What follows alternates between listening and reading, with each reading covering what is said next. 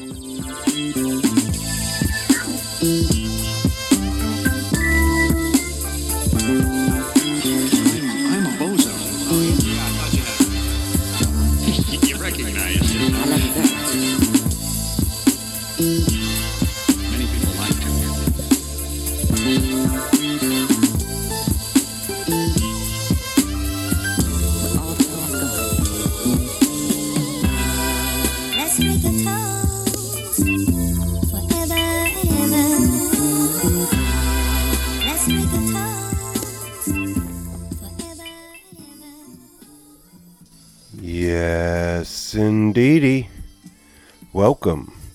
the Upful Life Podcast. I'm your host, B. Getz, and this is episode number 28, coming at you live and direct from the Vibe Junkie Studios in Oakland, California. And we are oh so grateful you are tuning in.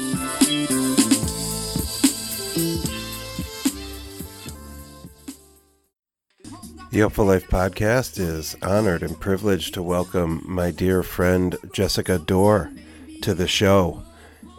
You can find her on Twitter at the Jessica Dore, D O R E. Also Instagram at the Jessica Dore.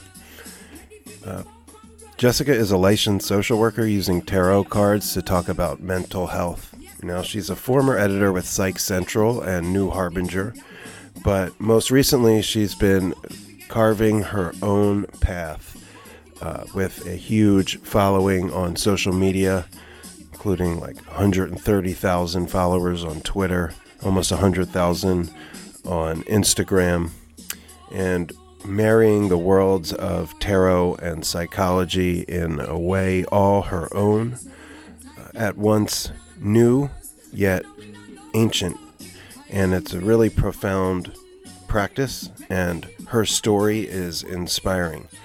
Uh, now, I've been uh, happy and proud to call Jessica my friend for upwards of 15 years dating back to the Halcyon days uh, in New Orleans.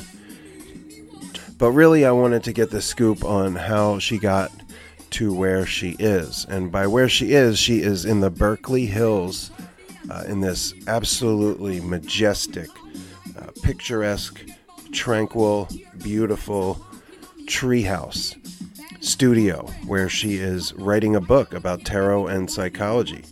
So now we've been sort of crisscrossing around. She's uh, now living in Philadelphia, uh, but is out here writing the book. Now, some of you may know I'm from the Philadelphia area, and so it's funny that I finally settled out here in Oakland, where she lived for some time, and she in turn moved to Philadelphia. But now she's back out here in the Berkeley Hills writing a book, and was kind enough to invite me over to that space so we could have this interview, which was really more like a powwow between old friends. And we touched on, of course, New Orleans. We touched on her practice with reading tarot and its uh, relationship to psychology and how she's sort of interpolating and interpreting that uh, with her daily readings on Twitter and how that has sort of built its own momentum and, and interaction with uh, folks and the magic of social media. It's just a great story, an inspiring story. And of course, we had to talk a little bit about her yoga practice. Uh, she's a yogini, if you will, uh, Ashtanga yoga. Um, and she's also a proponent and devotee of Jamaican dancehall, which is precisely why the soundtrack to episode 28 has been all about Kingston vibes. Lady J, Jessica, who for a time uh, explored DJing, dancehall, and lived in Jamaica, and she talks about that a bit. But the majority of the conversation is focused on her work with tarot, mental health. So, with that, I'm going to let this Lady G, enough respect play out for a moment. Earlier, you heard Lady Saw, No Long Talk, classic dancehall record. Now I'm coming with enough respect. And then we'll hear from Lady J, Jessica Dore, at the Jessica Dore on the Upful Life podcast, episode 28. And I'm your host, B. Getz.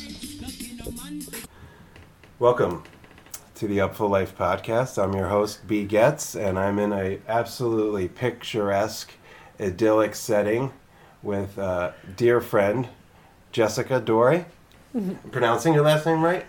It, uh, I say door. We my family says door, but I like Dore because I think that's actually what it was originally. Okay. I think they, you know, assimilation turned it to door, but uh, it means golden in French, which is nice. Oh, and if you say on. Dore, that's more. I was thinking about it on the way over here whether I was going to ask uh, beforehand or just do it on the air, but I figured I would do it on the air so you might have an opportunity to explain it as such. Uh huh. So, yeah, and on uh, Instagram and Twitter, you're the Jessica Dore. Yeah. D O R E. And uh, we've been friends for a long time, as I mentioned in the introduction before uh, the interview started. I've known you upwards of nearly, what, 15 plus years now. Yep. And we've sort of crisscrossed uh, our lives uh, bi coastal and in the bayou um, in a variety of ways. And I had the fortune of running into you on the street the other day near where I live in the Lake Merritt uh, area of Oakland. And now we're out here in this picturesque uh, tree house in the Berkeley Hills for this interview. So, all that to say, welcome to the show. Thank you. Thanks for having me. Yeah, it's a it's an honor and a see you. privilege and a joy, uh, not just for the interview, but to catch up with you, to see you. Um, it's really uh, inspirational to watch from afar through like the different mediums and see what you're up to.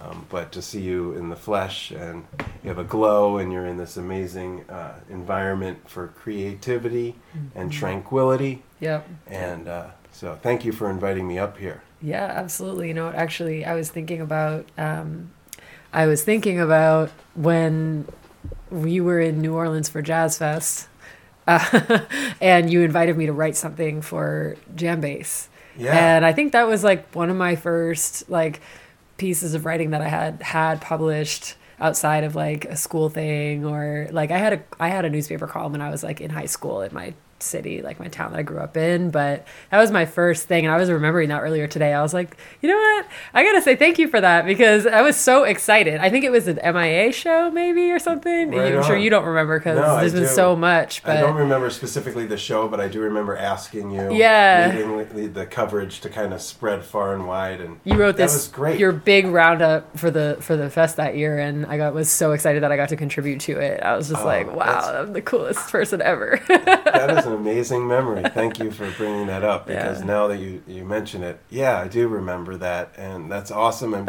and that was sort of like our uh, embryonic sort of creative connection, and I've uh, you know just take a small measure of uh, pride and and now here you are uh, writing a book and uh, you have this amazing following for your work which we're going to delve into in depth and to know that uh, you know that little slice of, of history where it's like and it just goes to show like i always add a lot of respect and admiration for just your compass when it comes to you know like what's hot in the streets you know musically artistically uh, and we'll get into that too but yeah i had full faith that you would go to the show and you would deliver and and yeah that's awesome that that here we are from there yeah, it is awesome. I don't know how you how you knew like that I could write or or anything, but it- it's it means a lot when somebody like you were kind of older than a few years older than me, and I was like, I mean, I was what. 21 something like that i was a pipsqueak yeah. you know so for somebody who had so much experience with music writing to invite me to do something like that it, i remember it meaning a lot to me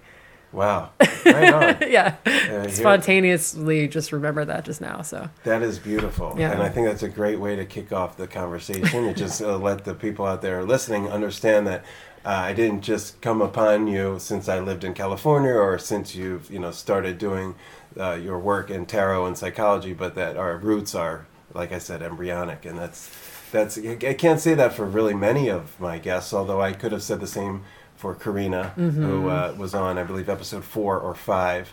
And she's another link in this sort of uh, this family, if you will, this sort of loosely connected, artistic, creative network of Yep. folks Yep. that I am so you know just proud to be a member of, and Yeah. and to sit here with you uh, is just a real joy. So everyone out there listening, this is a long-awaited convergence, and that uh, I am so thrilled to be able to help Jessica just talk a little bit about her story, her path, her work. Um, but let's take it back to the beginning before we get into uh, you know the Jessica Dorian and um, your your tarot readings and, and psychology. What are like your roots, uh, either academically or culturally, that sort of began this path? Where are you from? What did you study? Mm-hmm. And then let's maybe get through your Italian and Irish Catholic household, very cla- sort of classic Boston uh, breed, I guess, like the Sure. Italian Irish and the Catholic thing. Uh, and then I went to New Orleans in 2005. I, I had been in college, but I didn't really know what I wanted to do, and so um, I decided. what school were you in? Well, I was at UMass in Amherst, Okay. and then I decided because I had no idea what I wanted to do, um, I was going to take a break. Now, the the other piece of it was that I met a guy that lived in New Orleans, who you also know, um, who was also from Massachusetts, and he was an artist, a musician, and I wound up taking a break from college so that I could go, go live with my musician boyfriend in New Orleans in 2005 um, and wound up down there. Katrina happened shortly after I moved there, and then we went back, lived there. I went to Loyola, I studied communications, so I was doing a lot of writing in school That may have been why I thought subconsciously to ask. that I knew how to write. Because yeah, if you're a communications major and studying writing, yeah, like I was I was doing journalism and stuff Right. like that at, in did you yeah. have some experiences? yeah. What were some of the, the sort of nascent? Right? Did you keep a journal? I did. Oh god, I have so many. Like I have a, I have like a laundry basket in my like my bedroom. I hope my the the the room that was my bedroom when I grew up. A laundry basket full of jo- notebooks and journals. Like I had journals from age five or or even four, maybe. Like Wow. as soon as I knew how to write letters, I wanted to write stuff down, and it was you know, dear diary. Today, my sister was mean, and that was it, or whatever. But I was I had to be writing something. So for sure, I always like to write. And in college, I think I just thought, well, if I'm going to go to college, I should do something that I like doing. So I did communications and English minor. Um, that I think I'll be able to get a job doing. So communications, that was where that came in. I thought, well, I'll get a job somewhere doing something. Right. I don't know what, but um, yeah. So that was a, how the writing got started, at least. How long were you in uh, New Orleans before the storm? Not very long, a few months. Like I got down there, I think it was April or May. I think it was May. Uh, and the storm hit end of August. Sure. Wow. Yeah. Do you have any recollections of pre Katrina New Orleans? Like things that stick out that maybe like uh, weren't anymore or that, that you noticed? Um, not really. My, no, my, I mean, my I was so brand new to the city. Everything was new Right, to me. right. I had been there to visit a couple of times. I think I went to Jazz Fest once before I moved there. I think I have such a. I think that makes sense because I came down. Yeah, Jazz Fest is usually in like April, right? Correct. So I went down for Jazz Fest, and I went back to Massachusetts, and then I must have moved down that like spring or like after Jazz Fest. Um, so no, I have such a. It was the summer, and yeah, like Right. it's it's no, It's a blur. yeah. Right. So, and you you came back to New Orleans after the storm and spent a few years there, right? I did. I was there till 2010. I was there from Yeah. 2005 to 2010. Yeah, you must have left, uh, right? Because my fir- I'd been to Jazz Fest about eight times by 2010, but uh, one of the last times we'd hung out until uh, years later was that Mardi Gras in 2010 when the Saints won the Super Bowl. Oh yeah. I was living in Jacksonville, Florida, Jacksonville Beach, and I saw on some TV news program just the Super Bowl parade, and like Mardi Gras up next, and I next thing I knew, I was headed to my first carnival, um, and you had we you took me to watch the Mardi Gras Indians the second Dryads. I, I been I didn't know. And, and you made sure that I got there. It's one of the most rewarding and just, just absolutely beautiful cultural experiences that I've ever had, especially in that city. So while I have a moment, let me say thanks for bringing me down there. You're We also went to Tips for a show, Karl Denson or something. Uh, we had a, you helped make sure I had a really great carnival.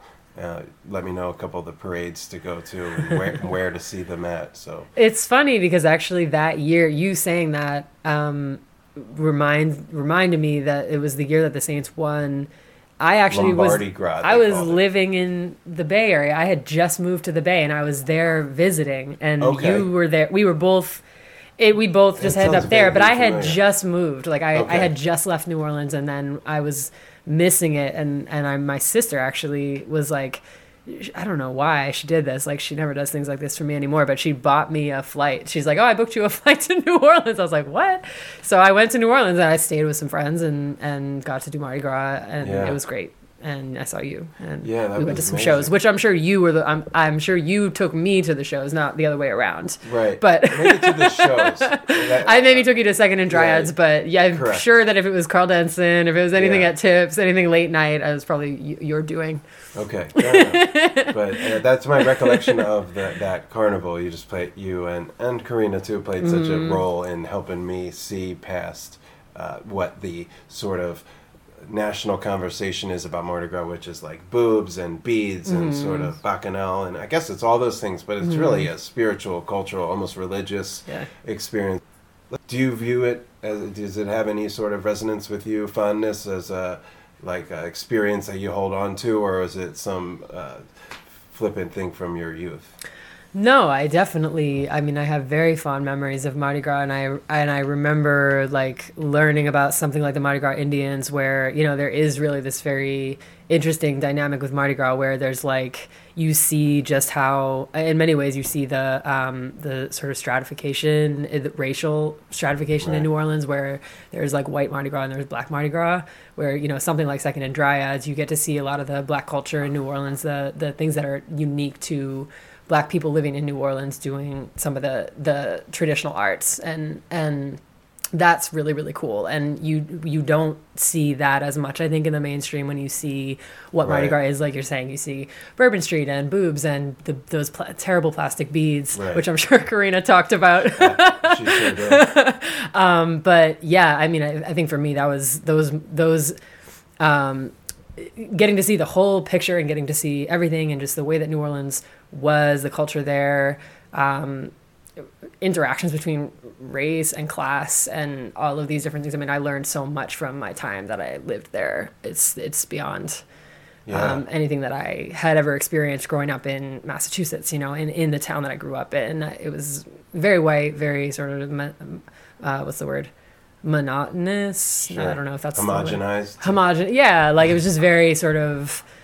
I didn't know anything about the world, Right. you know. So, so I appreciate you exposing me to that, you know, and, and I always try to make sure to support that however I can, such as talk about it on the show. yeah, I mean, I was lucky to get to be introduced to things in New Orleans that, um, yeah, I mean, I also just be- somebody who lived lived there for five years. You know, it's such a short time that it, it felt like a kind of a long time when I was there because I think at that age, time just seems like it lasts longer for some reason than it does as you're getting older. But I always, True I story. still really feel like. I was always kind of a visitor in New Orleans. You know what I mean? I was I was always lucky to be able to be at an event or to experience or to see something. Or I was I was always the person that was that somebody was sharing with me. You know what I mean? Yeah. Um, and yeah, it's a I, I don't I feel like I've just barely scratched the surface of New Orleans having lived there for five years. You know what I mean? Right, and it probably feels like a lifetime ago at this point. It was. It was a long time ago, and I haven't been back. I went down there and DJ'd uh, with DJ T Roy, who was like the this dance hall DJ that I am obsessed was obsessed with, and still obsessed because he's awesome. But um, this guy Troy, who is uh, just a very very nice person, and invited me to come down and DJ on Thanksgiving. Um, I think twice actually. I went down there on Thanksgiving and DJ'd and. Um, but that was the last time I've been down there, and it's been a few years. It's been like Okay. probably five years or so. Right. so on. I don't, I don't know what's going on down there When now. the time is right, you, I'm sure you'll find your way back For sure. serendipitously, just Totally. like that time in Mardi Gras when I saw I hope you. so. Yeah, It's been coming up a lot more lately. For some reason, people are come to New Orleans or come, you know, like friends that I haven't talked to in a while, or this conversation. It's been Maybe, coming up. maybe a book tour or something. Yeah. You know, Ooh, yeah. that's a good idea. I want to touch on all that, um, but you brought up the DJing and stuff. Uh-huh. Um, and you know we talked reggae a bit. And the last time that I saw you in the Bay Area, uh, when I first came out here around 2012, and you were living in Oakland, and we had lunch one day, and you had the turntable set up, and you were living in Oakland. So take me kind of through that, if you wouldn't mind. Like you move out here in 2010, and you to kind of dive headlong into. Uh, the work you're doing, not the tarot work, but kind of like psychology, writing, editing, if I'm not mistaken, and also uh, being Lady J, the dancehall DJ. you know, how did Yep. how did all that come to to be out here in the Bay? You know, Um, well, yeah, when I when I was in New Orleans, I got kind of got I got really into dance hall because this DJ DJ T Roy, who I loved, and I used to go to his dance hall parties all the time. And then when I moved to the Bay, I was really excited because there's a really big sort of reggae and dance hall scene here, sure, and um, a lot of artists that come from the Caribbean and and stuff. And I did that just influence your moving here? I think it did, to be honest. I, I, I had I knew a few DJs that were out here. I would sometimes listen to their mixtapes. I knew that there was a lot of people out here that were into the music, and I, you know how music is. It's it's like I don't need to have any other reason except that the music Yep. that I like is there, and I'll be there. you know, and of course, like if it was really dancehall that I was after, you know, well, why didn't I go to New York or you know Miami or or you know wherever somewhere where there's like a much bigger West Indian uh, community Right. but um, I also just you know love the Bay Area, and so ended up out here. And I don't know, like I think I just I was in a time in my life where I was looking for something. It's like kind of think of Joseph Campbell and the Follow Your Bliss thing, mm-hmm. and I remember just being like I was feeling really stuck around something, and I and but every time I would listen to dance hall in particular i just it just takes me to another place you know the music that you love it Right. brings you somewhere else and i was like how can i just have this feeling in more ways in more dynamic ways. How can i be with this in in different ways other than just as a listener? And so i said you know what? I'm gonna buy some turntables and learn how to dj and and start to play with dance hall that way so that that you know I can I can engage with the music differently. So that was that was how that happened, and then I was lucky that this DJ out here, DJ Green B, who's like one of the more popular reggae dancehall DJs out here, she she offered to come over to my house and teach me how to DJ properly because I didn't actually know. And I was just she had me she had me as a guest on my birthday one like when like I had told her one night out at a party, "Hey, I'm DJing. I learned how to DJ." And she's like, "Oh, cool. You can come and play a set on your birthday." And I did, and when I went out to play, she was like, "You don't know how to DJ." she was like, why don't I come over to your house and show you a few things? And I was like, wow, you know, like my life has been a series of people like yourself and like her and people that are just like, hey, let me help you out. Let me give you this little thing. And then I'm like, okay, cool. So she came to my house. I cooked dinner for her and she taught me how to DJ. And then from there, I just was super, super into Yeah. it for a few years. And then I had a shift. Right. But for a while there, it was a big passion of yours. Yeah, It was really yeah. cool to just watch from afar. You dive in, and uh, what's a what is you know? We talked off the air a little bit about you know that's not your culture. You're not native to uh, dance hall culture, but from where you came from uh, as a female and white Caucasian. Mm-hmm. Um, where was your place in that world when you when you, you found yourself on the decks at a, at a club or at a party? Would people show respect? Did you feel like you were in the club, or were those sort of archaic divisions rear their ugly heads? I mean, it's really interesting. I, I it's a question that I ask myself a lot. And as far as sort of like being a woman, I didn't really feel like that was. I think if anything, people were just like surprised that I could do anything at all. Like, oh shit, you know how to use a mixer? What? Like that. So that was always like. That was whatever, like, because in some ways that worked to my advantage. That it was like, well, if I if I can mix correctly from one song to another, then like you're gonna think I'm that you know like you're gonna be more impressed by that than you would if it was a man. I'm fine, that's fine with me. You know, like people were respectful. I think more for me where it was tricky was being white, being American, having no connection at all to Caribbean culture, to Jamaican culture specifically, and playing music that was, you know, it's very. Some of the music is it's deep and there's a lot to it and it's not just something that you can kind of i feel like it's not just something you can sort of just dabble Right. with you know myself being a writer being a storyteller um, when I went to Jamaica and spent a significant chunk of time in Jamaica, I realized, wow, I don't know anything about like similar to what I'm saying about New Orleans. Like I lived there for five years and I just barely scratched the surface of New Orleans. I may love dance hall, but I'm still just scratching the very, very Right. surface of what this culture is what is the what is the what is being talked about what are the issues that are being addressed what are the nuances like when i spent time in jamaica i went there for five months when i came back i haven't dj'd since Wow. That's a good- i was just like damn i don't know i felt like i didn't really have the business playing it honestly i don't know maybe that sounds take. weird No, but i was just all, like it's kind of shocking. Yes, weird. No, I mean it makes Yeah. total sense, but that I, it's not what I expected. to it's not it felt to me that Take us you through that. How did you end up in Kingston and in Jamaica, and then and your experience there, and then if you can explain it, you know why why did that end result? Yeah, I mean, so I I loved dancehall as I mentioned multiple times. Um, Right. I was super into the genre of dancehall music, and I and I like I just love the way that it sounds. I love the way that it sounds. I love a lot the lyrics like often are very very poetic, like very beautiful. You know, there's there's a lot of different like sectors of dance hall. It's not just like a, a monolith or whatever, but like um, I got super into it. So that I think was probably the original reason why I wanted to go to Kingston to go and hang out and meet artists and go to shows and go to, you know, Stone Love and Weddy Weddy and some of the like, well, Stone Love is Weddy Weddy, but some of those iconic dance hall parties that I had heard about and get to see some of the DJs and artists. And so I went and was there for three weeks the first time. And then I came back to the Bay and uh, I ended up leaving my job uh, where I had been for six years working in self help and psychology book publishing. That's what you were doing when. Yeah, That's what I was doing. And I decided I wanted to leave my job. So I went to Kingston for five months. Um, I had some friends there who were like yoga teachers and healers. And I knew a yoga teacher there who teaches in the style of yoga that I practice every day. It's like a serious long term daily practice that I've had and had had at that point for several years. And I asked her, hey, can I come down and practice with you for a few months? And she's like, yeah, hell yeah. So I came down and um, it was kind of a combination of things. I wanted to, I wanted a change of scenery. I needed to be somewhere different. I really enjoyed my time in Jamaica when I was there. I had some friends there that I had made from my first trip.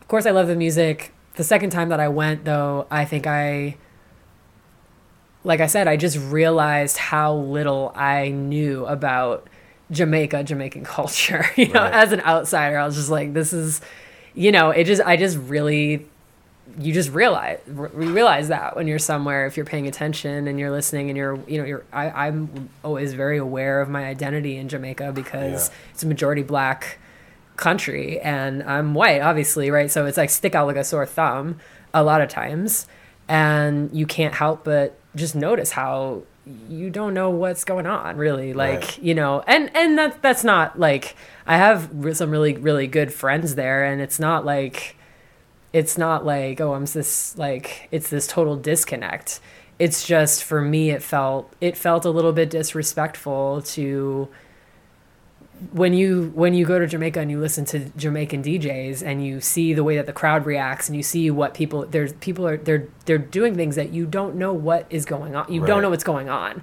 as an outsider Yeah. you know d- different artists and the way that those artists interact and and and you know inter- the things that they have between them like you just don't know the half of it and it just felt si- kind of silly to me to be like No, I got a lot "Oh, of yeah, respect for that. yeah I mean, it's, it's it's not a like joke. appropriation It's not a joke. It's It like- is. It is. Yeah. I, I I felt that it was, and um, Well- and I didn't really like it, and I didn't want to really be a part of that. So it's admirable that you can separate yourself and be like, I love this music and I want to play it.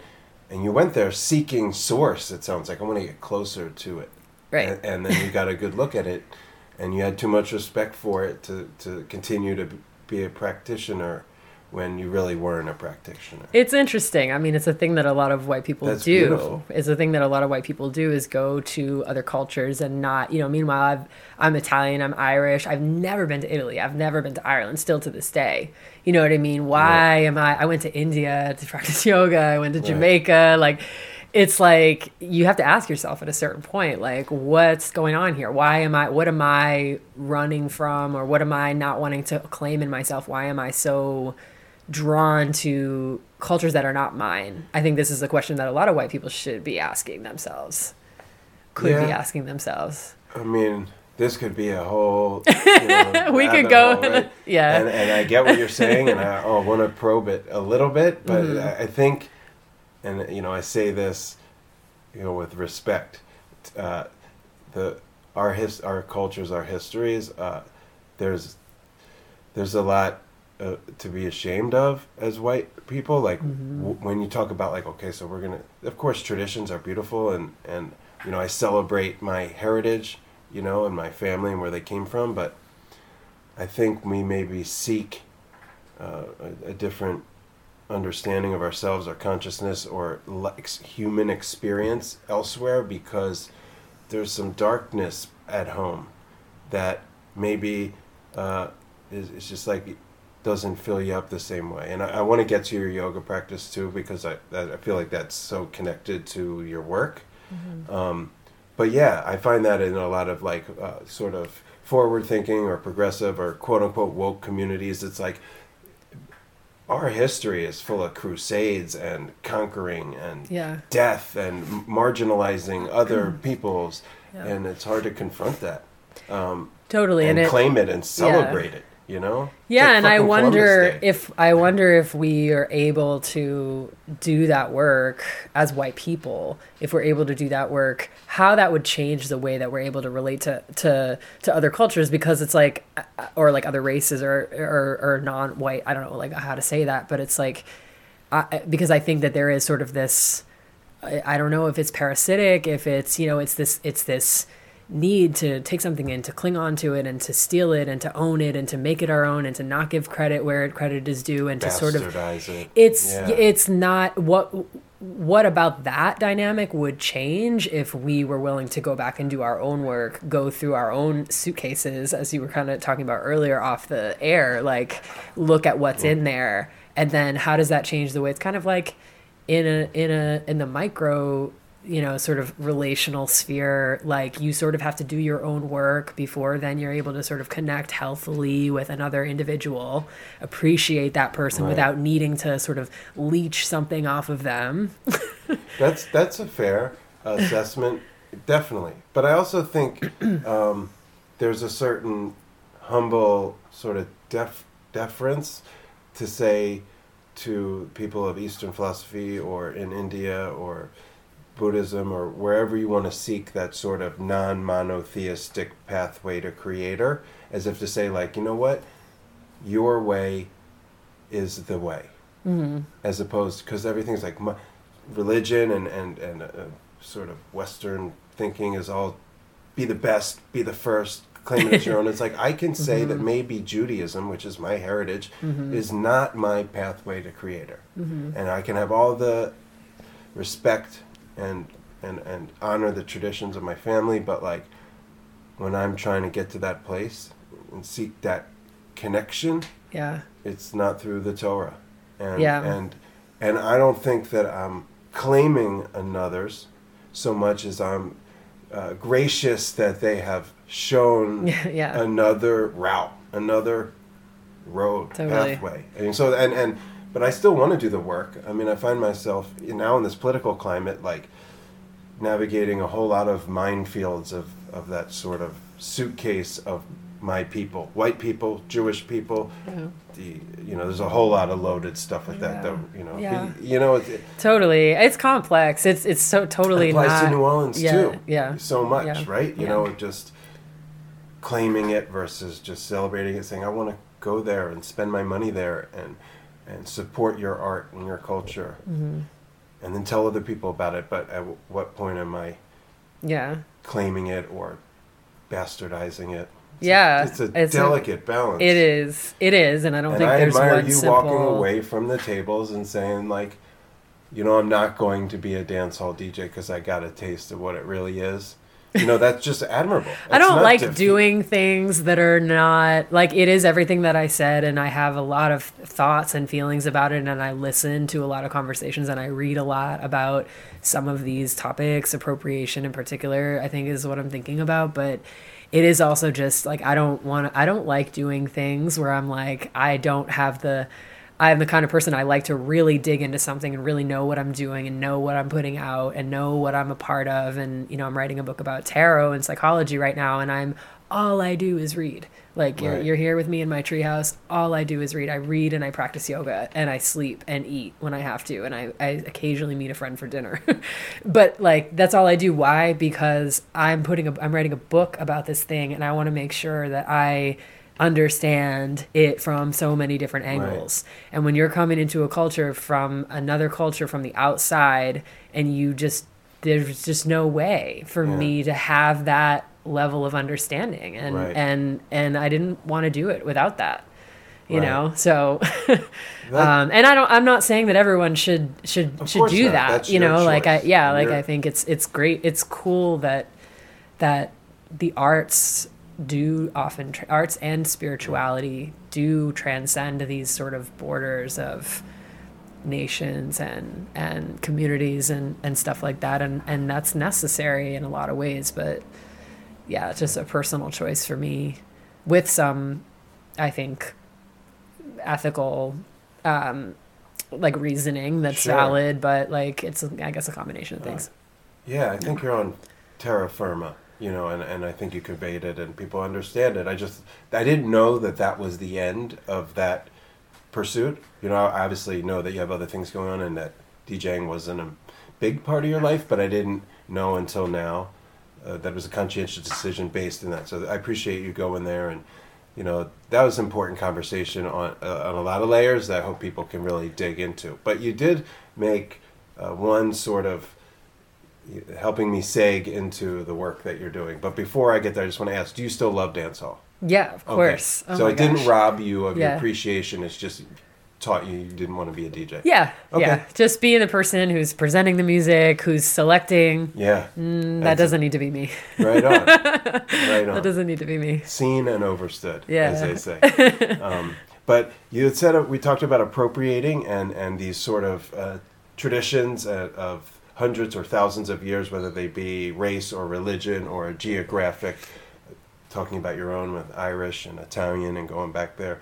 This isn't the same, but you could say that tarot mm-hmm. and psychology are mm-hmm. both long-standing, time-honored traditions. One of mm-hmm. academia and one of sort of uh, it could be undefined, and, and I got a bunch of quotes highlighted of yours where you, you, you do your best to sort of frame it of like what tarot, what your version of tarot is. Um, but do you find is that a contradiction there? Where because you're kind of taking, you know, from both, but you're not necessarily adhering to the established protocols of both. You're making Yeah. it's it's it's really un un what do you say like new land. It's, it's sort of you're really breaking some boundaries and carving out some new ideas or processes. So I, we got to start at the beginning. Okay. okay When does tarot become, uh, you know, such a vital part of your life, and how did that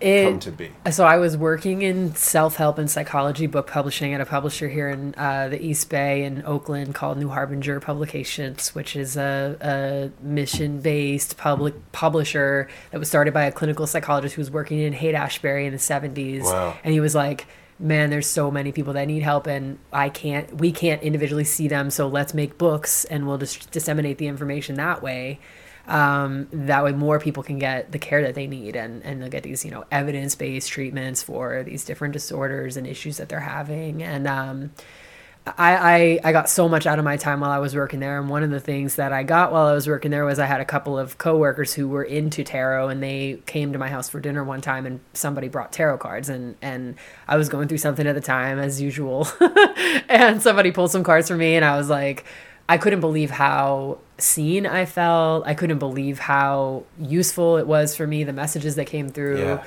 I said, man, I, I got to get some cards. Now, my mother had that same deck. Um, it's called the Rider Waite deck. Um, and with the illustrations by Pamela Colman Smith when I was growing up. So she had them, so I was familiar with them, but I never used them myself.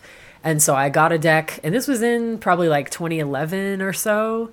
And from then on, I just pulled cards every day for myself, and I became totally obsessed. And I was at that same time, my day job was reading, going through, working with these psychology books, and the books that I was working with were books for therapists uh, about how to treat different things. And so I was learning a lot about clinical psychology, not just like self help, pop psychology. It was like clinical stuff. Right. And even though I wasn't a therapist at the time, I was learning a lot about what goes into treating different things like anxiety or OCD or eating disorders or psychosis or whatever. And, um, so I was studying both of those things at the same time, tarot and psychology, and it just they just went together for me for eh, from the very beginning. Was there a lightning bolt moment, or just it was it a sort of slow marriage of the two? it was a slow marriage of the two, and it was a, a me pulling cards and looking at the image and reading something that someone had written about it in a book or on the internet and saying, "Wow, you know that reminds me so much of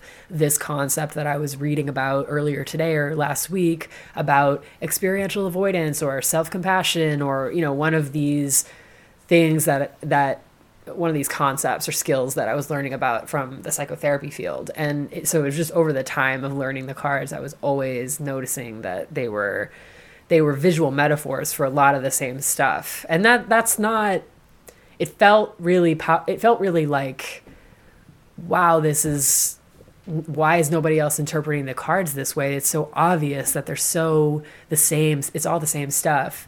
Now that I'm writing this book, I'm realizing that's because a lot of this stuff is all coming from the same place. I was going to say it's, but it's a revolutionary thought. But when you tr- when we think about it, it's like, of course, because you're really just you're you're going to the same place, which is the sort of like healing arts, if you will. Mm-hmm, mm-hmm. But one is this clinical, like sort of westernized, you know, teachings and papers and ideas and established modus operandi, and this tarot is this undefined mysticism, right?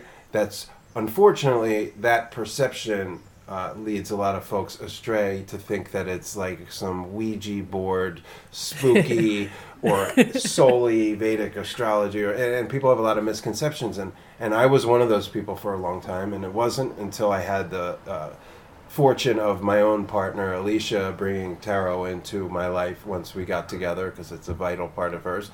And then mm-hmm. being made aware of your work and just feeling again to follow your yes I was like I need more of this. I, I should investigate more and, and integrate it in my life. And when I read the cards and read whether it's your explanations or even like Hafiz or Rumi mm-hmm. It's like it was meant for me. it it fucks me up. Like in your experience, does everybody who surrenders to the idea that this will help me feel like they're being spoken to directly? I mean, I think if you're open to it, yeah, because you know the the tarot is a it's a deck of cards with you know these four there's there's the major arcana which are these 22 you know sort of major archetypes the trumps that are in the deck. And then the the what's not a major arcana is broken down into four suits just like a regular playing card deck. The four suits are at least in my analysis and the way that i write and teach tarot are representing the four basic domains of the human being experience. The swords relate to cognitive and intellectual psychological, analytical domain. The cups relate to emotional, relational domain. The the, the pentacles relate to the behavioral and material domain, and the wands relate to the energetic and spiritual domain. If you look at that cognitive, emotional, behavioral, and energetic slash spiritual, that is what makes up the human the experience. we all have Right. all of those things, right? Right. So what you see when you pull the cards is cards that are speaking to those different domains of your experience. It's not it, it's it's not um it's human. It's a book about the human experience. So it it it kind of can't not you know the the major arcana are a whole nother story but the, the the the majority the bulk of the deck is these four suits that are just relating to what it's like to be a person who has an intellectual domain of experience, what it's like to be a person who thinks thoughts, what it's like to be a person who experiences emotions, um, and the various things that happen with that, you know, and and it, it's really amazing actually that they, Yeah. and I think that's that's one of the powers of tarot is that you just feel seen, and you're like, how is it possible that this is making me feel so seen right now? Right.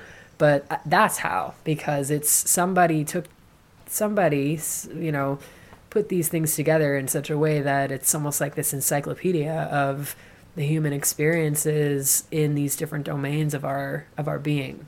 that are evergreen, like timeless. Yeah, timeless, And timeless. that's what's so profound about it is you can read even some old old tarot stuff, and it's as contemporary and real as you know something that you posted. You know what I mean? And that that's I think what is so mind blowing about it is that the human experience as we evolve, it's the same.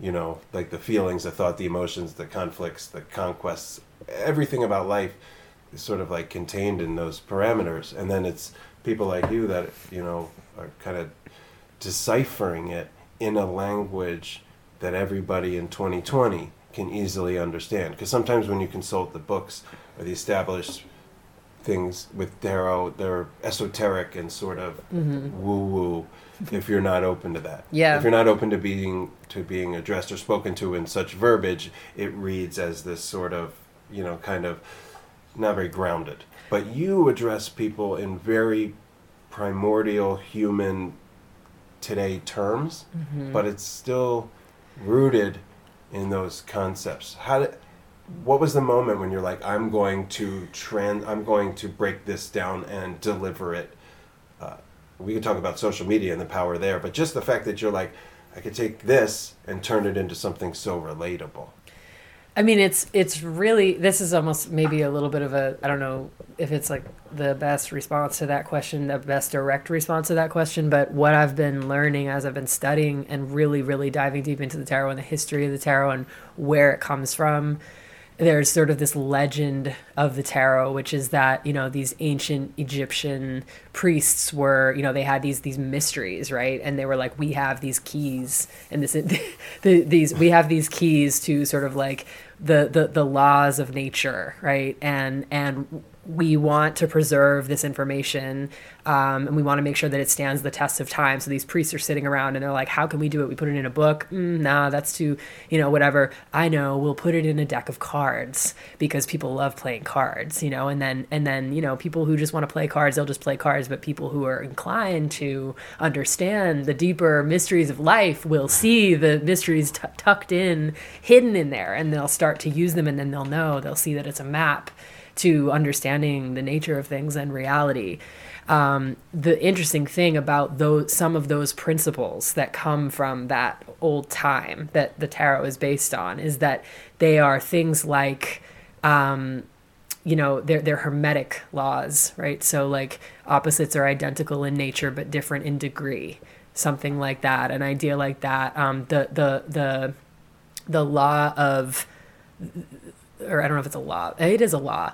Rhythm compensates. What goes up comes down. What come, you know, like things like that. And all of these ideas are tucked into the tarot. Now the thing is that actually all of those ideas are not all of them, but many of those ideas are also tucked into sort of our contemporary psychotherapy models, the the, the the the therapies that psychotherapists are doing with their clients today, that they're doing all this research on and they're, you know, they're they're they're figuring out these interventions work. Those those interventions are based on the same ideas that, you know, being able to hold two things that seem to be opposite at once is the key to living well. um, you know, understanding that, you know, uh, there, it, there's so much. It's like I'm getting like off the deep end here. No, I think, but stuff. it's it's really powerful, and and I think it's a lot of it for me has been, I saw the connections immediately that oh this card is talking about this idea from dialectical behavior therapy which is a popular evidence-based therapy that's used a lot with people who have suicidal tendencies suicidal behaviors suicidal thoughts self-harm um, emotion regulation issues so on and so forth it's a it's a well-known and and popularly used therapy today a lot of the ideas in dbt they're same stuff. It's hermetic. It's hermetic principles that's in there. They might not know that, but it's interesting that these things sort of they're archetypal. They get passed down through humans, and they talk about it in a different way, but it's the same stuff.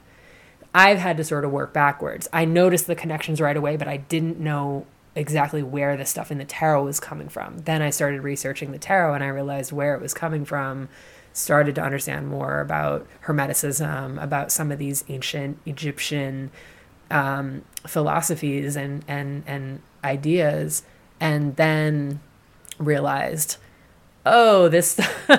this stuff is actually what's underlying also a lot of these major world religions are are using Right. similar ideas using some of that same stuff it's It had to be like mind blowing as you started to like realize it because you you made the connection, but then you dove all the way in. and then realize wait this actually Right. really is the same shit like it's Is there not, any scholarly papers or anything out there that sort of addresses this this literal like line between the two, or is yours basically kicking so down that my door? book is gonna be there you know tarot sort of you know Uh, it it disappeared for a while. You know that legend has been has been that i told earlier it's kind of been proven to be legend and not real because or said to be not real because tarot sort of disappeared off the map from that time until like the late 14th 15th century. And then it started showed up in italy Really? so it is your roots in a way. um, it is, which I didn't know at the time that I got into it, um, and then I started getting into it, and I and yeah, totally, totally, and and it feels good for me to dig into that, But It goes hand in hand with what we just talked about Exactly. about going back to your own backyard. exactly, exactly, That's so perfect. it is, it's very perfect, but um, but yeah, the the it, tarot kind of came back on the scene, and even in the deck that I use, the Rider Waite deck, it was published in the early 1900s, and this is sort of the time of Carl Jung Right. and psychoanalysis. You know, Carl Jung, who was a student of Freud. So a lot of the the literature out there about tarot and psychology is looked at through the lens of psychoanalysis, which is a traditional sort of old school style way of doing it that came from Jung and Freud. Um, my work is focused on contemporary models, so the models that have come into favor as sort of the golden standard: cognitive behavioral therapy, dialectical behavior therapy, ACT. You know, these are these How are How long have they been the ex- the accepted models or models? I should say. I think around the the mid century, around the 1950s, was the sort of the beginning of behaviorism ish, and where maybe not the beginning of behaviorism, but it was the beginning of a behavioral approach to psychology, which means that instead of we sit here and we dive into the unconscious and we interpret dreams and we do all this kind of stuff, we're going to look at behavior and we're going to focus on like what are the actions that you're taking in your life and how can we change those if they're not working for you. It's a very different. Do you understand? it's, a it's very different approach to the first one was clinical too, Okay. but it was more you lay on the couch and you talk about your childhood.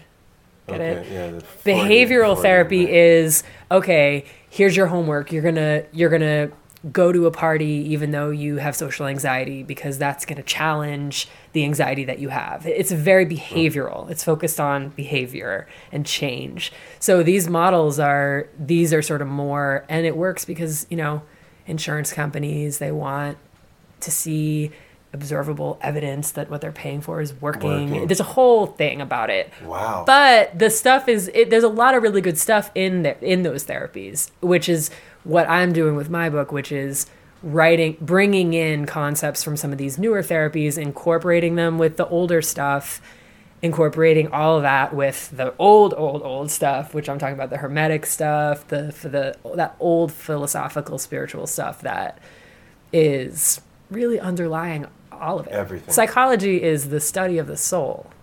It's not a it it it turned toward becoming a science rather than it could you have see been it as like the arts.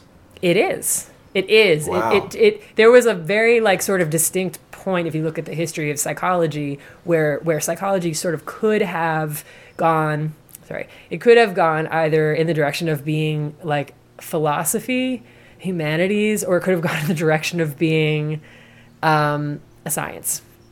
And they started studying behavior and observable, and that was where psychology t- became a science. The word psyche means soul, so it's always the study of the soul. You want to call it a science, that's fine. you know, but it's always they going to be a study of the soul. It, I I get that. It's just ironic because it's like medicine in a lot of ways. Like a, you know, you're considered a doctor Mm-hmm.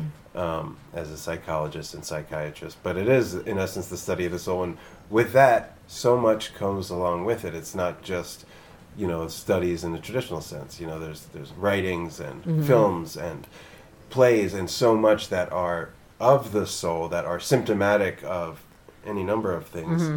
So when you put it like that, I mean, it just opens the floodgates. you Yeah, tell me So about that- it. That's incredible and really Yeah. revolutionary, and I appreciate you breaking that down.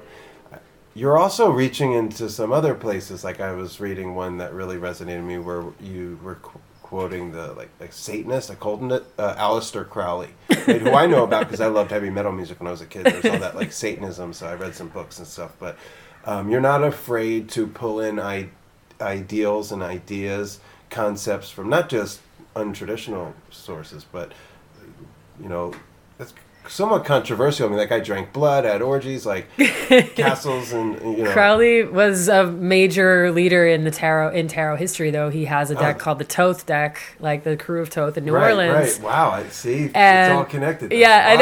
I know. Bringing it back to New Orleans here, which and nobody calls it Toth except me, and I call it Toth because in New Orleans the crew of Toth is called crew of Toth. I, I think that's how it's pronounced. But and people always say, "Oh, Thoth." Right. Like Toth, like I'm like no, it's Toth. But you know, in New Orleans, like people pronounce things however they want to. so I don't know, like I don't know if that's actually what it's called. In but Crowley was a circles, major. How is it, how's it pronounced uh, with regard to? people say all kinds of things. I don't think Toth, anybody really Toth, knows. okay. Toth, Toth. I say Toth because of that, but that's the only reason. But Aleister Crowley was, you know, there's sort of two big popular decks. One is the Rider Waite, which I've mentioned multiple times, and the other one is Aleister Crowley's Toth Okay. deck. And it's a big deal. Yeah, it's a it's a Is it considered like sort of the dark side or some? no, any- I, not I, no. I don't. Not really. I mean, it's it's intense. I have a friend who said that the deck is like every time you pull a card, it's just like an ominous bummer. That was what he what he how he called the deck, which I don't think that's true. I think there's a lot of. I'll show you some of the cards just if you want to later. There, there no, not really. Um, he uses a lot of astrology. Um, the devil, the devil is a is one of the major arcana in the tarot, and um, in Crowley's deck, the devil is is it's a it's a great card. It's not a, it's not a it's not about addiction or about um, capitalism or any of this kind of stuff. It's about like pleasure, and I, I'd have to actually go look because I don't know all of his interpretations. But Um, Yeah, that just struck me because yeah. you know you often you know pull from psychology texts or like maybe tarot that I was more familiar with, Yeah. or just felt. And uh, that when I saw the Aleister Crowley, I was unaware of the connection. Of, do you do you is occultism still alive and well in in the practice of tarot? Is it is it still really rooted in that, or do you think it's sort of evolved into more of this behaviorist thing? No, I mean I think the tarot is. I think you can you can't. I think that you can use tarot. The way that I teach, I like to sort of allow people to be flexible and to use it as a tool. You know, I've been I've been quoted in in different media outlets that I've been interviewed for saying that the tarot is kind of like a it's almost like the Rorschach inkblot test where you know you whoa what do you see and I I cringe when I think about myself saying that because it, it- it's really it kind of doesn't do justice to the, the some of these deeper older it definitely doesn't do justice and it's it's insulting to people who have really really understand what the cards are about and what they're talking about and the occult roots of tarot Right. um, I so find yes, alluring, I mean, I think it's know? yeah. I I think you can, you can. The great thing about tarot is you can, you can.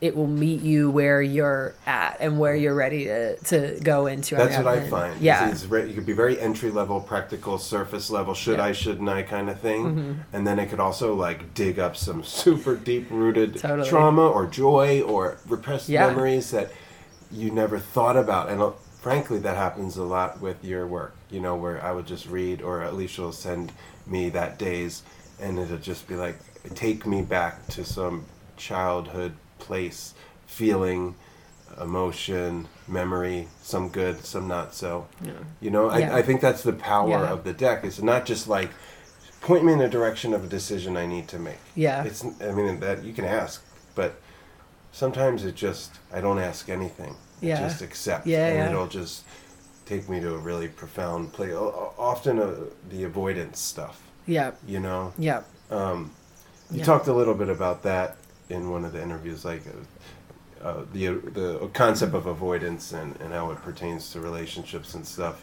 Uh-huh. Um, at what point in time did did you was it a conscientious effort? Because you said in the one interview you made a post with a card and an explanation. You got like fifteen or twenty likes, and it felt really good.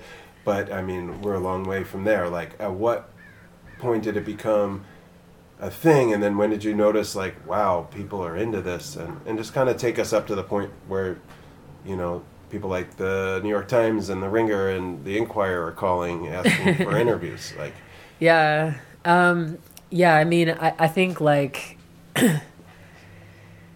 it's it's been an interesting experience in so many ways to see the way that social media has just like it's it's just become this sort of it's taken on a life of its own. But I think um, at one point I, I I, I honestly I don't even know. It was like it was just I was doing it every day. I was in graduate school, and and by doing it I mean because I guess we haven't really said what it is that we're talking about exactly. The Okay. I post a every day on Twitter. I post a card of the day, and I say like today's card, and then I write a little caption with it. And so and what I the caption is you know it's the image of the card, but then it's a caption that is that is based on a traditional interpretation or a classical interpretation of the tarot card, but it's connected with usually some idea from the psychology or behavioral science fields. Um, sometimes more spiritual, sometimes whatever, but I, I, I generally stick in those fields of psychology, spirituality, and behavior um, with my interpretations.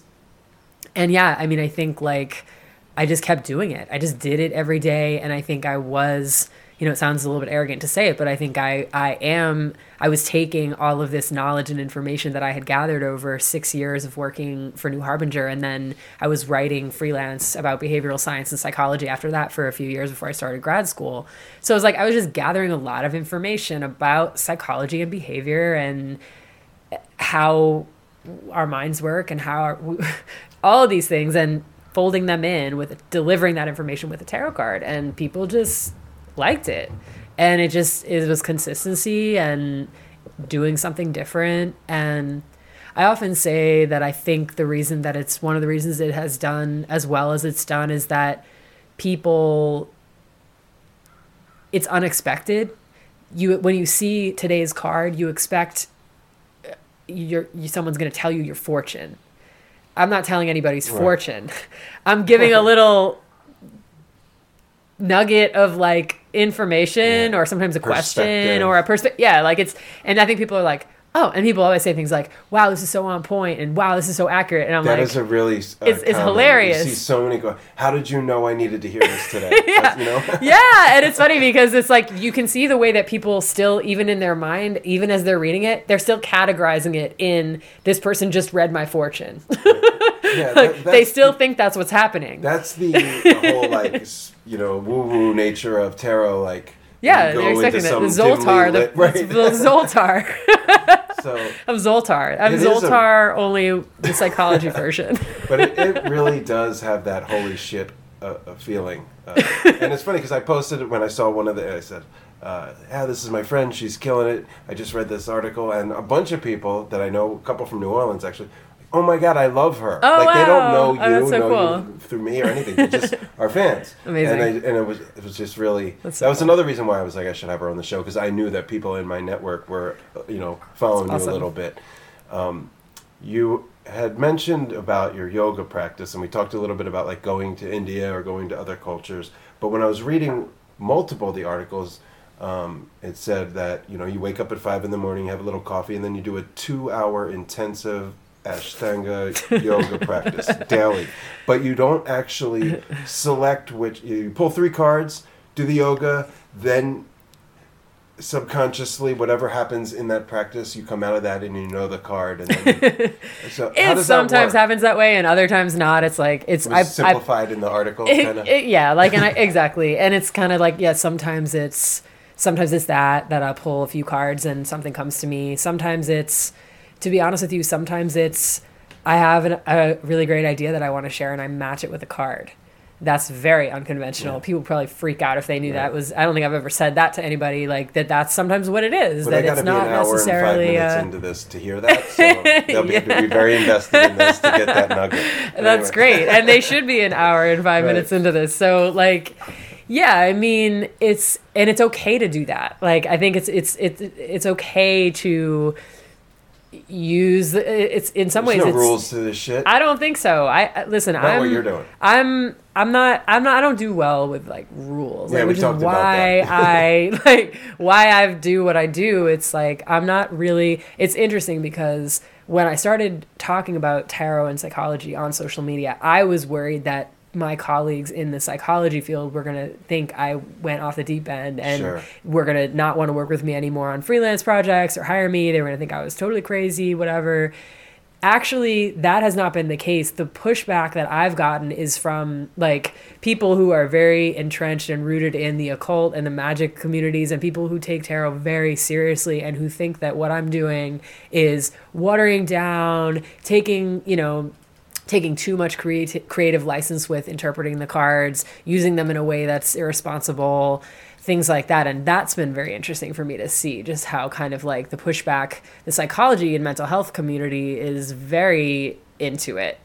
It's the uh, because you know these are folks that just are trying to help people you know um, but the the the folks who have really done the t- put in the time to understand what these cards are are all about from Right. the beginning like they don't like some some people don't like to see people using them so loosely like I'm doing Yeah, you you had acknowledged that um, in well, I guess one of your newsletters and in in, in one of your posts. So Mm-hmm. you said that uh, people sometimes criticize. Well, first of all, if you have critics, you're doing something right. but people sometimes criticize your interpretations for being too loosely based on the classical ones, and. Uh, and then you say, how as a language artist and a writer and a healer, your primary interest is in what's medicinal. Is there a disconnect there where the traditionalists feel like you're, in essence, like betraying some sort of code by taking and breaking it down for uh, your needs, which is not some order of operations. You pull the card, you do some ritual, you get the reading, but like you might have the idea first, pull the card, whatever it is.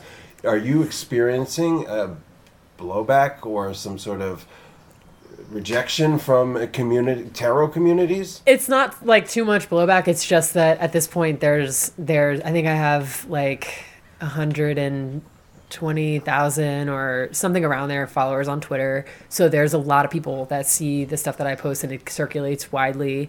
And so i do occasionally get people who are you know very knowledgeable about the tra- sort of traditional me- tr- interpretations of the cards. The interesting thing is and they'll they comment. they'll comment and they'll say that's not what the card means. Actually, it means this. Da da da da. But the thing about it that I find really interesting is that you know I have again I'm living in a treehouse writing a book about tarot. So pretty much all I do is read about tarot. I'm reading about mysticism. I'm reading about the occult. I'm reading about psychology, like all the things that I need to know, and the history of tarot and tarot through all these different lenses. And I'm looking at the interpretations by, let's say, somebody like Arthur Waite, who made the Rider Waite deck, and Aleister Crowley, who made the Thoth deck. It's the same set of cards, to for the most part, Right. um, with a few like differences in in the the archetype names, but they're generally the same cards. They interpret the cards differently. They don't say the same thing about them. So my thing is, if they can do that, why 100 years later, or however many years later, am I not allowed to do that? You know, I think about Joseph Campbell a lot, who talked about updating traditions in order to reflect the times. We need our own myths. We need our own traditions. Otherwise, this old stuff it belongs to another generation. It Right. doesn't. We don't. It's not this. We don't live in the same time as they did. We live in actually a very, very different time Correct. than they did. So, I do my best to honor the, their understandings of the cards because I know that they had access to information that I don't have access to that they were drawing from. However, I, I also am going to give myself permission to, as an artist, interpret something for my community and my people and people that I see who can benefit from it and use it.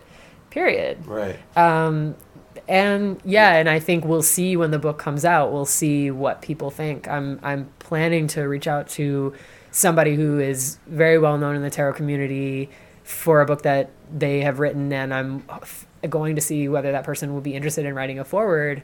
It'll be interesting to see what that person thinks. Right. Right. And their response. yeah. uh, yeah. will kind of be, you know, it would be their particular response, but it might be sort of indicative of the, the Yes.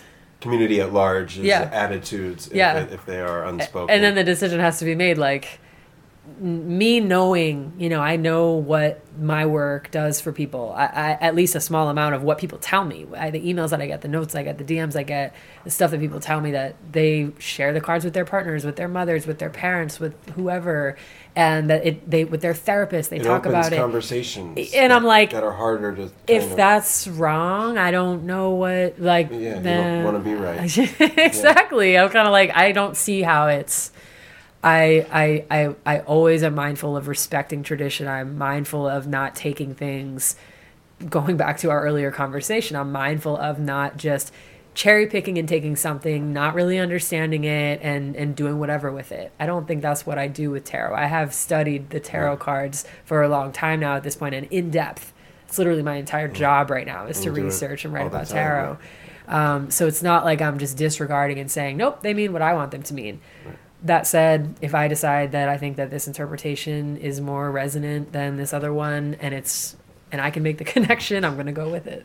If I think it's going to be more, when I say resonant, I mean medicinal. Right. And I mean, the numbers don't lie, like to borrow a phrase from Jay Z, you know, like Mm-hmm. people are responding, reacting, they're feeling some kind of way, mostly positive, mostly rewarded or validated or fulfilled or Mm-hmm. Enlightened. Any number of those sort of holy shit feelings that come from the readings. And they weren't, for whatever reason, whether they didn't trust tarot, weren't exposed to it, thought of it as woo woo, it wasn't until you presented it on their phone to them every morning in words that everyone can easily understand and relate to that it started to have that impact and i think that that's what makes what you do so revolutionary and maybe somewhat i don't know dangerous or egregious to the sort of archaic tarot powers that be if you will. The thing is, it's like you got to think about too how to get people what is, you know, you have to I think personally, if the interest really is that we want people to understand the tarot and the major arcana specifically as a guide to a spiritual way that this is sort of like the way to to this sort of enlightenment if you will. If that's the case then my thing is how do you get people in the door? Do you get people in the door with the super heady like no very them, right? the people don't even understand what's being said. I mean some of these books i have no idea what these guys are talking about. And i again i really try. You know i'm i'm willing to do that to really try to understand. How is somebody off the street? You know so for me my introduction to tarot was not through the hermetic you know principles or through any of that stuff the ancient egyptian like mysteries. I had no idea about any what any of that stuff was but i got my foot in the door. And as the years went by through practice i started to get a little bit more curious about huh what are some of these other things and dig in a little bit deeper. And that was my entryway and i think that's just fine.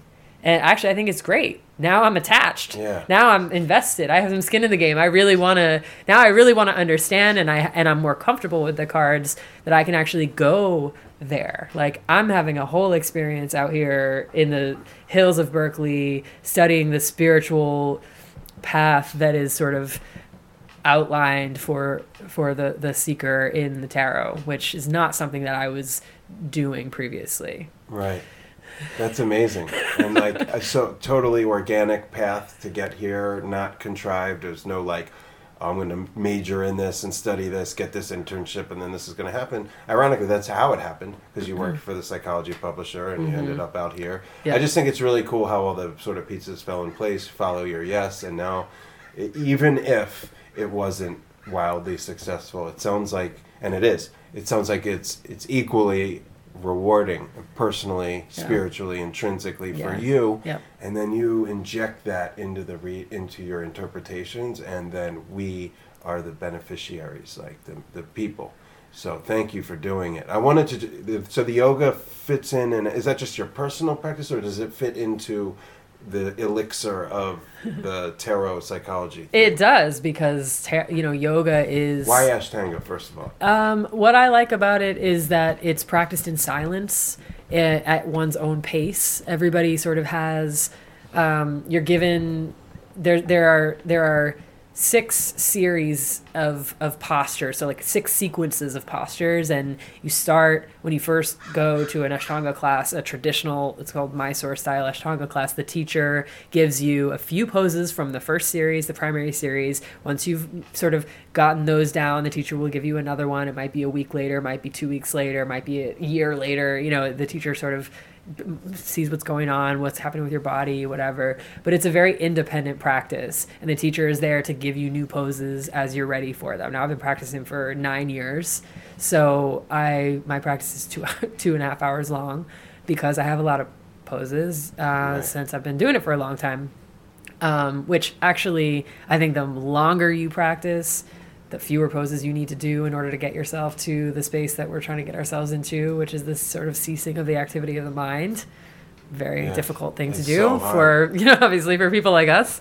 Um, but yeah, I mean, it fits in. Actually, it really fits in with what I was just saying about sort of the entryway to tarot or like with yoga it was like i started practicing yoga because i just wanted to be in shape and i wanted to take better care of myself and what i found was a spiritual path. Now it's like it's my life. I go to bed at 8 o'clock. I wake up at 5 in the morning. I don't do any of the things that i used to do. You know i'm Right. sure that i did with you back in new orleans when, when i lived there. I just live a very different lifestyle and I've been living this way for a long time, and and it works really well for me and my sort of constitution and the work that I do. And um, but I needed that entryway, and I needed I needed a teacher that was going to be like, yeah, it's cool for you to just come here for whatever reason and not make it this super spiritual thing. It's just like, yeah, whatever, come do your practice and take from it whatever you want.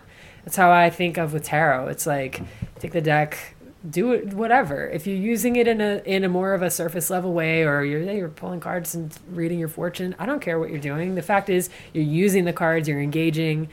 The cards let the cards do their thing to you over time. And yoga is similar. It does its thing to you over time. You don't have to go in like I'm trying to get enlightened. I'm trying to make my mind stop and just let it do its thing to Right. you and see what happens. Yeah, and Yeah. and I think that you know yoga as a spiritual path, as a a path of becoming one with God, that is the same path that tarot is talking about. And I use the term God loosely. Right, creator. Here. you know, you know, not not, Whatever is all of this. Right. Yeah, and the totality of things. And you didn't know that nine years ago when you dove into Ashtanga that it would be a part of this whole process No. for you. But now it sounds like it's all sort of interwoven and connected, and it's just you. It is I am this, and it is I. Whether it's the yoga practice, the cards, or all that comes with it, the Yeah. routine of up at dawn and and asleep after dusk. That's pretty amazing. Um, I want to finish up because we, we've been going for hour 15, which is great. It's very been very engaging, and I appreciate you giving me this much time. But I found one of the most ironic things was when I finally made it to Oakland and, and moved here. you had moved to Philly, where I'm from, and where I spent most of my 20s and 30s. Um, which is cool, and I think it's it's great, and I know you love it there. And we talked off air about some of the pros and cons of both coasts. Um, but in all the articles they reference, you had a tarot circle in Uh-huh, Philly. yeah. So, uh, for those who are wondering, like, is this something that's just an individual practice? It sounds like it could be like a community unifying thing. Mm-hmm. Yeah. How did that come to be, and wh- what was that, or is that? So Tarot Circle, um, when I was in graduate school, I, I uh, throughout all this time we haven't really touched on this, but I, I ended up going to graduate school to get a master's in social work because I wanted to have a license to do therapy, um, and also to honestly, I wanted to be able to talk about what I wanted to talk about and do so with sort of the legitimacy of having this like social work license or having an MSW, being a licensed mental health professional. That way, Okay. sort of nobody could tell me I, I had no right to Right. talk about the things that I talk about with psychology. And um, I, I think I honestly, that's why I did it. Um, but while I was in grad school, I was uh, working as an intern um, as intern therapist in an eating disorder program, running doing like group therapy with with the people who were there, and we did a group with tarot cards um, per the request of some of the, the the people who were in the program and it was awesome. Like everyone pulled cards for themselves and then we just kind of went around and talked about Discussed. recovery and having an eating disorder and you know what the cards were bringing up. And it was powerful. Like you know i had run groups with with some of these folks for it was like a nine month internship and and had been running groups with them for a while. And some of the things that the cards were bringing up were like so it was just like it would have taken us so many sessions to get to that for them to touch on that thing. You know what I'm saying? The card was like an immediate access point Right. to something super deep and like super important. Um, I, I, I think, Yet and way felt to like people were. Yeah, exactly. And so when I was in there, I was like, well, we should, I should have this in public. Like this is, this should be a public thing, like a tarot circle where people can come. It's essentially a support group. Um, it's, it's, it's, it's not like, I'm not like running it. It's a group of people who pull cards together and collaborate on sort of interpreting them with each other. And, and so I started a group in West Philly and um, that's exactly what it was. It was a support group where we used tarot cards as basically ways to prompt discussion and to give people permission to talk about the things that they that they were going through and to get support from the group in the form of collaboratively interpreting the cards. Um, so once again, it's like a it's almost a tricky way of delivering support and information, like I do on Twitter. It's like, Right. oh, you think you're getting your fortune told, but really, I'm giving you like a piece of medicine um, that comes from something that maybe is evidence based or maybe is coming from like whatever it is but um, some piece of wisdom that can help you on your path and tarot circle again it's you think you're you think you're going into to look at tarot cards or whatever but what you end up coming into is a, a supportive space that's very therapeutic where you get to connect with your peers and you get to be creative and a lot of tears and Sure. a lot of you know just like it was, was awesome man. it was great. And it's still right it's still there. The the, fo- the folks who were part of it with me are still holding it up and running Good.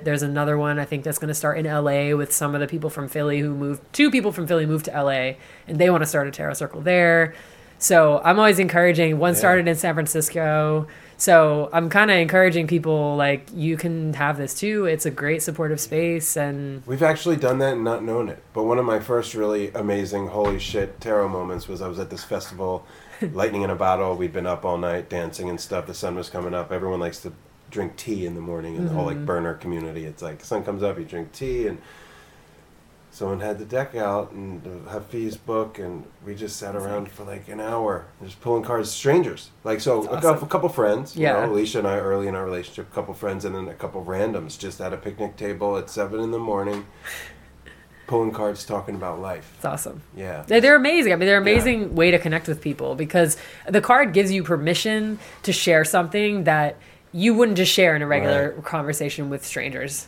Yeah. You wouldn't just say that, but oh, but the card, well, the card is going to give me permission to disclose this thing, and you get more connection, deeper connection, Yeah. more intimacy, and we need that. Like, let's let's be We really honest. do. Yeah.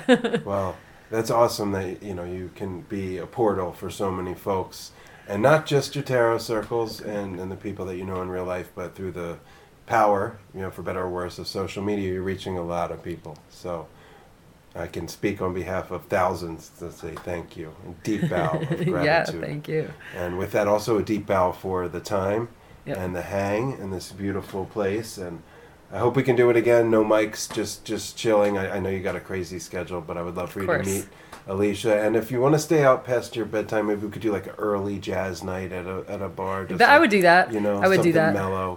music's our thing. We gotta go. see Friday nights music. usually are my night because I don't Okay. practice yoga on Saturday. It's my one Okay. day that I don't practice, so I can I'll make sometimes note. make it work. Yeah, if I really have a coffee and And if not, then maybe just a, a meal one day. Yeah, but yeah. we got to get some hangs in. Totally. This conversation was a reminder of how and why I love you. So. oh, I love you too. Yeah, Yeah, thanks thank for you. inviting me. This is awesome. So we'll have the links to all your, uh, you know, your Instagram and your Twitter on the show notes. But for those listening, it's the Jessica Dore, T H E J E S S I C A D O R E. So at J- the Jessica Dore on Twitter, Instagram, Yep. and you'll let us know when and where the book drops, and we'll be sure to plug the hell out of it. Yeah. Okay, we look forward to it. So, All right. signing off from the Berkeley Hills beautiful treehouse with the Jessica Dore. this is B Getz. You've been listening to the Upful Life podcast. Oh!